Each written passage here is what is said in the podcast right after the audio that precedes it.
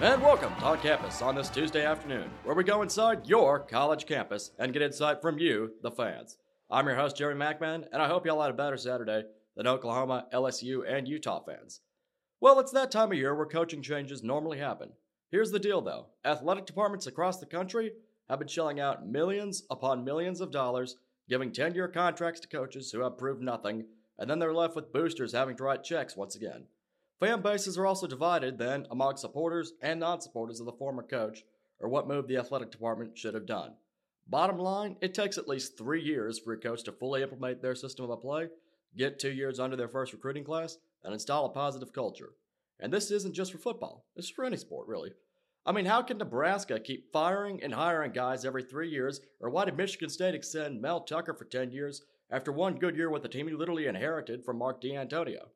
And look, there are some times where you're going to need to fire someone before your three years. Examples uh, Bryan Harsin, Urban Meyer, Karl Dorrell. But there's also something seen for giving someone a chance and letting some stability happen in your program. Athletic directors out there looking to make a change need to at least think about that and have a, and have a list of at least three guys you want to hire before you pull the trigger on a major decision. All right, well, guys, that was a lot, but we're now moving on to our Week 6 recap of college football, and it was an interesting one. Close games, blowouts, teams underperforming in big moments, and a Hail Mary for the ages in California. TCU at Kansas, this is our first game. This really, it was a fantastic matchup, honestly. You had all the feels with college game day, the football version coming to Lawrence for the first time, and again, people saw the benefit of having game day in a college town environment. Although the national media in some ways is still not giving both of these teams respect, with neither team still yet to have a primetime matchup, and no, not just on ESPN Plus or Fox Sports 1, because that, quite frankly, doesn't count as national television. I'll tell you though, Max Duggan hasn't entered into the Heis. Why Max Duggan hasn't entered into the Heisman race? I don't know, but he's been as consistent and accurate in as any other quarterback from a from blue blood school. Aside from Bryce Young, who quite frankly is just so good he gets his own category. What impressed me though most about Max Duggan in this game was his ability to execute the tight throws. Of course, it helps when your receiving core is all over six foot and 220 pounds, TCU's defense in the second half is cause for concern, though, as they let a team without their starting quarterback rally back and score 28 points in the second half alone when Kansas had only scored a touchdown in the first half. The theme of this one for the Jayhawks? Don't quit. And that's exactly what they did with Jason Bean, who went 16 to 24 for 262 yards, four touchdowns, and a pick. As a team, Kansas outgained TCU 540 yards to 452 yards. Kansas averaged 7.5 yards per play compared to TCU's 7.1 yards per play. Bottom line, TCU is lucky to get out of Lawrence with a win after their defense is a horrible second half. TCU, though, you know, you're 5 0, and you're the only undefeated team in Texas out of the 12 FBS schools in the state, so pat yourselves on the back for that. And you gotta give credit to both coaching staffs to the job that they've done. Last year, TCU was 1 2 against AP top 25 teams in 2020 and 2021. In 2022, they're already 2 0 and looking to make it 3 0 this week against a very talented Oklahoma State team. This one here, uh, it was a surprising one in Los Angeles. Utah at UCLA. UCLA, they pull off their second ranked upset of the year and proves that Los Angeles has two really good college football teams this year for the first time probably since 2005. People talk about the Big 12 being wide open this year, which is true, but they're not the only ones that are. The Pac 12 is wide open as well, with USC, UCLA, Washington State, Utah, and yes, maybe Oregon State if they win out as well. Heading into this game, UCLA had lost four of its last five to the Utes. This really shows the change in the culture that Chip Kelly has brought to Los Angeles. With this win, the Bruins became bowl eligible and are 6 0 for the first time since 2005. Dorian Thompson Robinson was electric at quarterback, six touchdowns in the first seven drives. The star duo of Thompson Robinson and running back Zach Charbonnet fueled the offense during that stretch, putting up gaudy and efficient numbers en route to the runaway win. Thompson Robinson ended the day with 299 yards and four passing touchdowns on on a 78.3 completion percentage and a 236.2 passer rating. The dual threat veteran also added 17 yards and a score on the ground, making plays really, quite frankly, any way that he could. Utah, they played well, but they didn't play well enough with they didn't play with enough fight and intensity to win the game. In a way, I think they overlooked the Bruins. And who wouldn't? I certainly did. Cam Rising in the offense was good, but the fault lies with the Utes defense. That needs to be corrected before the showdown with LA's other team, USC, or else they stand a chance to get blown out. Next one here is a thriller in the ACC FSU at NC State. NC State won a game that looked like they weren't going to win. If anything, though, you have to give credit to what NC State did. It's their toughness and their mental attitude throughout that game that mentality of just keep grinding away and waiting for something big to open up. And when it did, Devin Leary took advantage of it, even when it looked like he would be out for the rest of the game. You know, he had that scary moment there when he was down there on the field for 10 minutes, which I, unfortunately, these last couple weeks has become a theme in college, in football. But anyways, NC State's run game has rallied rallied in the end, while Florida State's offense just stalled for no apparent reason. I thought, regardless of the outcome of this game, that Florida State would be able to put up a fight against Clemson, but that's all gone now.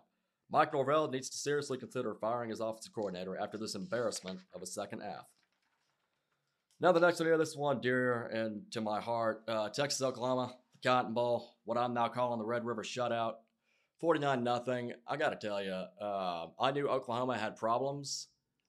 I did not know they were this bad. I mean, it, God, it, I mean, quite frankly, they're worse than Auburn this year. Um, I mean, how does a team, you know, you start, you start like you're ranked like what number six in the country. You know, you go beat Nebraska. You know, you struggle to beat Kent State, but you're still you know three and zero. Oh. then you know lose Kent State. I mean, that's acceptable somewhat lose to Kansas State, but then you get blown at TCU, you get blown up there. What's next for Brent Venables? You know, uh, I mean, you're probably going to lose to Kansas this week, but OU, bottom line, they were outplayed every phase of the game. You know, they tried some trickery, uh, and like early on in the first quarter. You know, with you know they, I mean, they basically Jeff Lebby. You know, and you know, and you got to appreciate Jeff Lebby's effort. You know, I mean, he was throwing together this offense with you know gauze, tape, and quite frankly, anything he could find. You know, having a tight end right at quarterback in the Wildcat. You know, going for it every time on fourth down, and it worked for a bit. But once that second drive ended, it was gone. And I'll tell you something, Quinn Ewers, um, he showed that he's the quarterback uh, for the Horns this year. Um, and just some stats that we got from the Cotton Bowl scoreboard for you, just to really show the difference between the teams. Texas had 296 rushing yards, Oklahoma had 156. Texas had 289 passing yards, Oklahoma only had 39. Texas had 585 total yards, Oklahoma had 195. And Texas had one, turnover, Oklahoma had two. And on penalties, penalties, that was kind of the nice part about this game. There weren't really a ton of penalties, only five. But what that shows you is Oklahoma, again, they're completely outmanned, completely outplayed. And I thought that, you know, I didn't want to see a repeat of last year as a Texas fan. But, you know, once once you started get into that third quarter, you showed, okay, you know, we got this mentality that we're going to be working on. And credit to Steve Sarkisian for getting that mentality because you know he used that loss last year as his building block to not have those letdowns again. Anyways, moving on to our week seven preview in college football. Alabama at Tennessee. Tennessee is a team that none of us saw coming into this game as 5 0 with the number 8 ranking. But they are, and Josh Heupel has worked miracles in Knoxville with a dominating performance in Death Valley last week, and their impressive resume already over AP top 25 teams. Add to that a stellar offense and a stellar defense, and the Vols might just have what it takes to win and stun the world. Now, moving on to the supposed favorite of this game, Alabama. Nick Saban at his Monday press conference said to Bryce Young, Hopefully, we're going to try to get him ready to play this week, Saban said. But this is something nobody could predict how quickly this is going to give him an opportunity to be able to go out and do what he needs to do. We'll see this as the week progresses, but I don't have more to say. Quite frankly, it seems to me as basically if if this game was held on Monday, that Bryce Young wouldn't start, and after seeing Alabama's backup play against A&M, I'd take the Vols left and right if Bryce Young isn't starting. If he is starting, expect this one to come down to the wire. Sure, Bryce Young will be a little rusty, but I mean, he's Bryce Young. You know, he's able to avoid the worst situations possible. We all remember the avoided sack on 37 at the Texas game. Honestly, though, if he does start, yes, the offense will, will be better, but your defense is still the same. They played, quite frankly, just awful against the Aggies and allowed Haynes King, who I don't think has seen live action since week two, to take them down to the wire. I got the Vols in a program defining win, Rocky Top by seven. Moving on to a fun one in the Big 12 matchup of the unbeatens Oklahoma State at TCU. TCU has one of its highest rankings. They're 13th right now in the AP Top 25 in recent memory, and they came off a statement win against a really good Kansas team. TCU ranks number third in the country in total offense and number four in the country in points scored per game. Oklahoma State, on the other hand, has the nation's third best scoring offense and has scored over 30 points a game in every matchup this season. There is no doubt in my mind that this will be that this one will, will be a shootout with numbers that will make both defensive coordinators rethink their life choices. That's why this game comes down to who has the better offensive unit around them, and right now that's TCU. I got the Frogs by two. NC State at Syracuse. Syracuse comes off a bye week, so they should be well rested, which is a good thing for the Orange because they have a very good NC State team on tap next. While NC State is coming off a 19 17 home win over Florida State, they trailed 17 3 at the half, but they used a second half comeback to escape with the victory. This game is critical for both teams with ACC title game implications on the line in New York. This is a Syracuse team who I thought would be lucky to have four to five wins. Well, they already have five wins, including an impressive come from behind win against a solid Purdue team. So Dino Babers has no problem getting his guys motivated to go and go prove the world wrong again. For NC State, Devin Leary not being 100% and coming off a win, but it was a win in which their squad was banged up. Orange by three. Mississippi State at Kentucky. Kentucky is coming off a game in which nothing went right for the Wildcats, losing to a subpar South Carolina team 24 to 14. Now, granted, Kentucky, you know, you're, you're, without your starting quarterback of Will Levis, but the playing calling, very, very questionable. You know, you had that uh, you had that play in the first quarter, led to a turnover. No, no need for stuff like that. But Mark Stoops has not said whether Levis will be starting in this one. I expect Kentucky to keep this one close if they have Will Levis. But in the end, I just think Mississippi State's electric offense, quite frankly, quarterback Will Rogers has been putting up monster numbers. You know, I think that's too much for him in the end. But the good news, though, for the Wildcats is that Mississippi State ranks 99th nationally in run defense. So they need to use the ground game at all costs if they want to rebound. But like I said, Mississippi State, too much stuff. Mississippi State and the Pirate by seven. USC and Utah. USC, you know, right now they're like Texas men's basketball team last year. Everybody thought they were going to be in the Final Four or the Elite Eight since they have all these really good players from the transfer portal.